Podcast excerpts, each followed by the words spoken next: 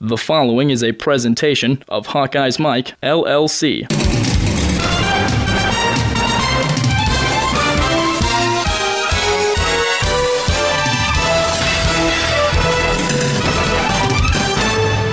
Another Saturday, another strong start for the Hawkeye football team, and unfortunately, another second half struggle. The Hawkeyes forced early turnovers, flipped the field with good special teams, and jumped out to an early 6 0 lead against number 24 Wisconsin. But two key turnovers deep in their own territory that the Badgers turned into touchdowns, coupled with a stagnant offense, led to a disappointing 24 9 loss in front of over 66,000 at Kinnick Stadium. I'm Brent Balbinot with this report for Hawkeyes Mike. The Iowa defense virtually shut down the nation's ninth best rushing attack for three quarters, holding the Badgers to just 120 yards. But with the offense struggling and starting quarterback Jake Rudock watching from the sidelines after suffering a sprained knee, that unit began to tire as Wisconsin gained 98 yards in the fourth quarter alone. It had been somewhat of a stressful week for the program leading up to kickoff, and it showed in the postgame as Coach Kirk Ferentz answered questions ranging from everything from another second half swoon to comments made on social media. Played at your back really strong, and then you had the ball for 34, and you rushed out your punt team to, to punt at that point. Was there any thought to kicking a field goal at about 51 yards? No, not not really. I mean, the the percentages weren't weren't great there, so no, not really. And uh, really, our thought process, we were playing pretty good field position at that point, and the way the game was going. Uh, if we could give them a real short field or a long field, excuse me, I thought that was our best best deal. But yeah, you can go back and look at that one and flip a coin, I guess. Canzeri, is it possible for him now to become more of a focal point for your offense going forward? Yeah, you know, just uh, he's been practicing well, as I've said. Uh, he's, uh, you know, and going back to last fall, even though he's coming off an injury, uh, certainly in the spring and summer. It's hard to get four backs in the game. It's just really hard. You know, maybe some people are doing it. I'm not sure who they are, but uh, uh, Mark was nicked up today, couldn't finish the game, and um, you know, so. It, the other thought there was just maybe you know give Jordan a, a, chance to give us a spark, which he did. He made a really nice run, and you know, hopefully we can get him integrated. But it's it's tough when you got four guys. Score got a little late at the end, but it seems like the defense played well enough for you guys to win this game. Do you kind of feel the same way? Well, I mean they didn't because uh, you know would have taken a got a hold to five there, you know, when we had six. So, but they, they played well. They really played well, and that's as I was referring to a minute ago. I think for it seemed like about 50 minutes there, we were really playing the way you want to. Uh, we did give up the one drive in, in that first half, but you know, you play a team like that, they're they're going to get some too. They're they're a good football team. But uh, yeah, I thought we were competing hard, uh, playing against a really team that's got gaudy statistics in terms of yardage, points per game. And we were competing very well with them. And uh, so, again, I don't think we're that far away. It's hardly a hopeless case here, but uh, uh, we just still have to finish the game on defense. And then, again, I go back to the offensive part of things. We, uh, if you're going to play teams like like that, you're going to have to. When you get down in there, you got to come come away with some points. You know, field goals are better than nothing, but they're not. They're not going to win for you in a game like this. The biggest offensive hurdles to climb to get to the point where you can score points in the second half. Yeah, I'm not so sure. You know, we, we weren't exactly ringing them up there in the first half either. So today it wasn't as, as you know one of those deals as much, but. Uh, uh, I'm, I'm kind of fixated on the two times we're down in there in that first half. You know, we just didn't, we weren't detailed enough to, to get it done, and uh, you know, but it was they, they made it tough on us. They're a good defensive football team. Part of the game plan to get the tight ends involved in the receiving game, but Wisconsin just wasn't letting it happen. Well, that's part of our plan every week, and uh, to their credit, they, they did a good job. Yeah, they made it, they made it hard for us. We we were not moving the ball consistently. Uh, we weren't really throwing or running with great proficiency, and that's a credit to them. You know, that's there's been a lot of talk about their offense uh, coming into the game.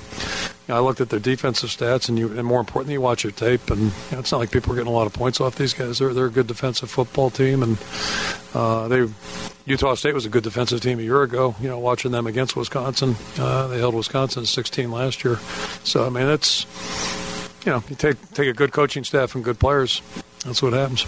Jake, by his standards, probably, which is a compliment to him, how well he's played all year, probably a little, you know, below where he's been in some games before he got hurt. Did you see anything different on him? I know he was off the back. I, I just, I'm not sure we helped him enough. You know, it's it's it's better if you can get the running game going, certainly, and and our protection could have been better too. I'm sure. So it's, you know, it's uh, offense is such a team thing typically. Uh, you know, unless you just got one guy can run around, or you know, you can throw it up and have one guy just catches it, you know, like circus catches. But you know, there aren't many of those players out there, so it's usually a team thing, and that's that's something we'll just continue to work at. I don't think I don't think we're that far away. Did that include the turnovers today? It seemed like they were both under Yeah, yeah, there were pressure, and the ball. You know, when the ball goes up in the air, that's just not a good thing ever. And uh, it's a good good thing if you're on defense. And uh, boy, we're 0 for 2 on those. I, I think you'll be fine. That's a report I got. Uh, I think he and Mark should be both, you know, back with us Tuesday. So, and Jake could have gone back in the game, but it just didn't seem like a, a prudent thing to do at that point. Ryan made a comment on social media about game day experience, and uh, you know what he meant by that? And Yeah, I do, and, and you know how much I love the social media, and uh, it's probably a good illustration. Um, and I, I don't want to speak for him because you know, but uh, to me, lacking would be you know we, we still it's kind of like our facilities right now. We we got as good indoor facilities you're going to find, and I think nationally. Um, and next July, you'll say that about our entire facilities. And we're kind of going through that with our stadium a little bit. You know, we go into venues where the sound system and you know the scoreboards and all that stuff are pretty pretty good. And we, we're in the first, we got the first phase up right now. The scoreboards are outstanding. And a year from now, the sound system will be, I think, where we all want it to be. And uh, to me, I think it's just a matter of us trying to be where everybody else is at. Not everybody, but the, you know, we go into some tough venues and, and make it even better.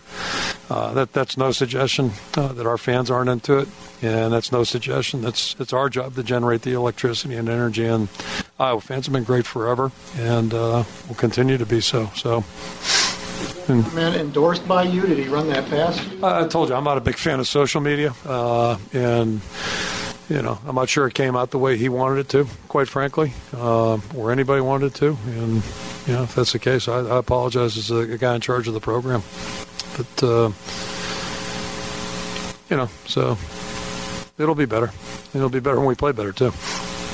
It's pretty darn good in there today. In-game music, for instance, the band, or Just, just you know, general in general. And yeah, you guys are on the road with us. You know, you go into different stadiums, and we just our goal is to amp it up even more. So we're we're in you know we're on that path right now. We'll be there next uh, September or August. I don't know when we start. Do you prefer that he not tweet that, or do you really care? Uh, I think I know what, what his intentions were, and uh, I'm okay with those. I'm just I'm not sure it came out. You know, I don't think anybody's trying to start a firestorm, which apparently it did. Now it's a road trip to Purdue this weekend. We'll preview that matchup with the Boilermakers right after this. Now a field goal try for Mike Myers. And it is right down the middle from 28 yards. Iowa first on the board with 6.20 to go in the first quarter. It's 3 0 Hawkeyes.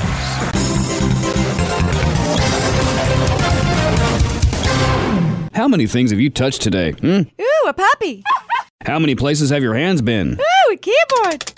24 hour hand sanitizer protection just makes sense. Prefins, a silica based hand sanitizer, protects your hands all day. Stays on up to 10 washings, moisturizes, alcohol free, and safe for the kids. So go ahead, touch anything and everything. Ooh, a toilet. Prefins, keep your hands germ free all day. Iowa has a chance to pick up win number six and become bowl eligible this Saturday when they travel to Purdue. The Boilermakers are one and seven overall, 0 and four in Big Ten play, and ranked dead last in the conference in scoring offense, rushing offense, and next to last in passing offense. They don't look much better on the other side of the line of scrimmage, ranking second or third from the bottom in every category except pass defense. Good news for the Hawks. Quarterback Jake Rudock's sore knee will not sideline him. He is expected to start. He and his teammates would have the following week off to heal up before hosting Michigan on the 23rd as the bye week follows this Saturday in West Lafayette. Kickoff scheduled for 11 o'clock at Ross-Ade Stadium. With this report, I'm Brent Balbinot for Hawkeyes Mike.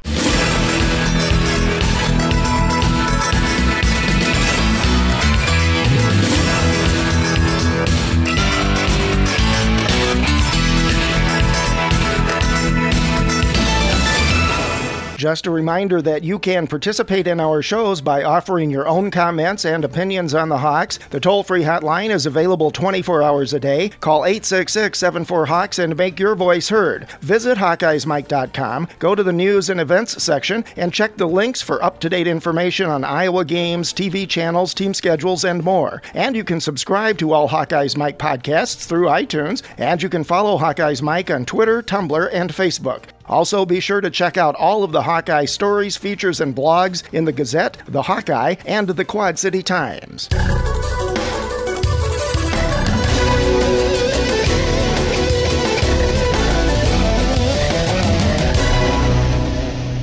This has been a presentation of Hawkeye's Mike, LLC.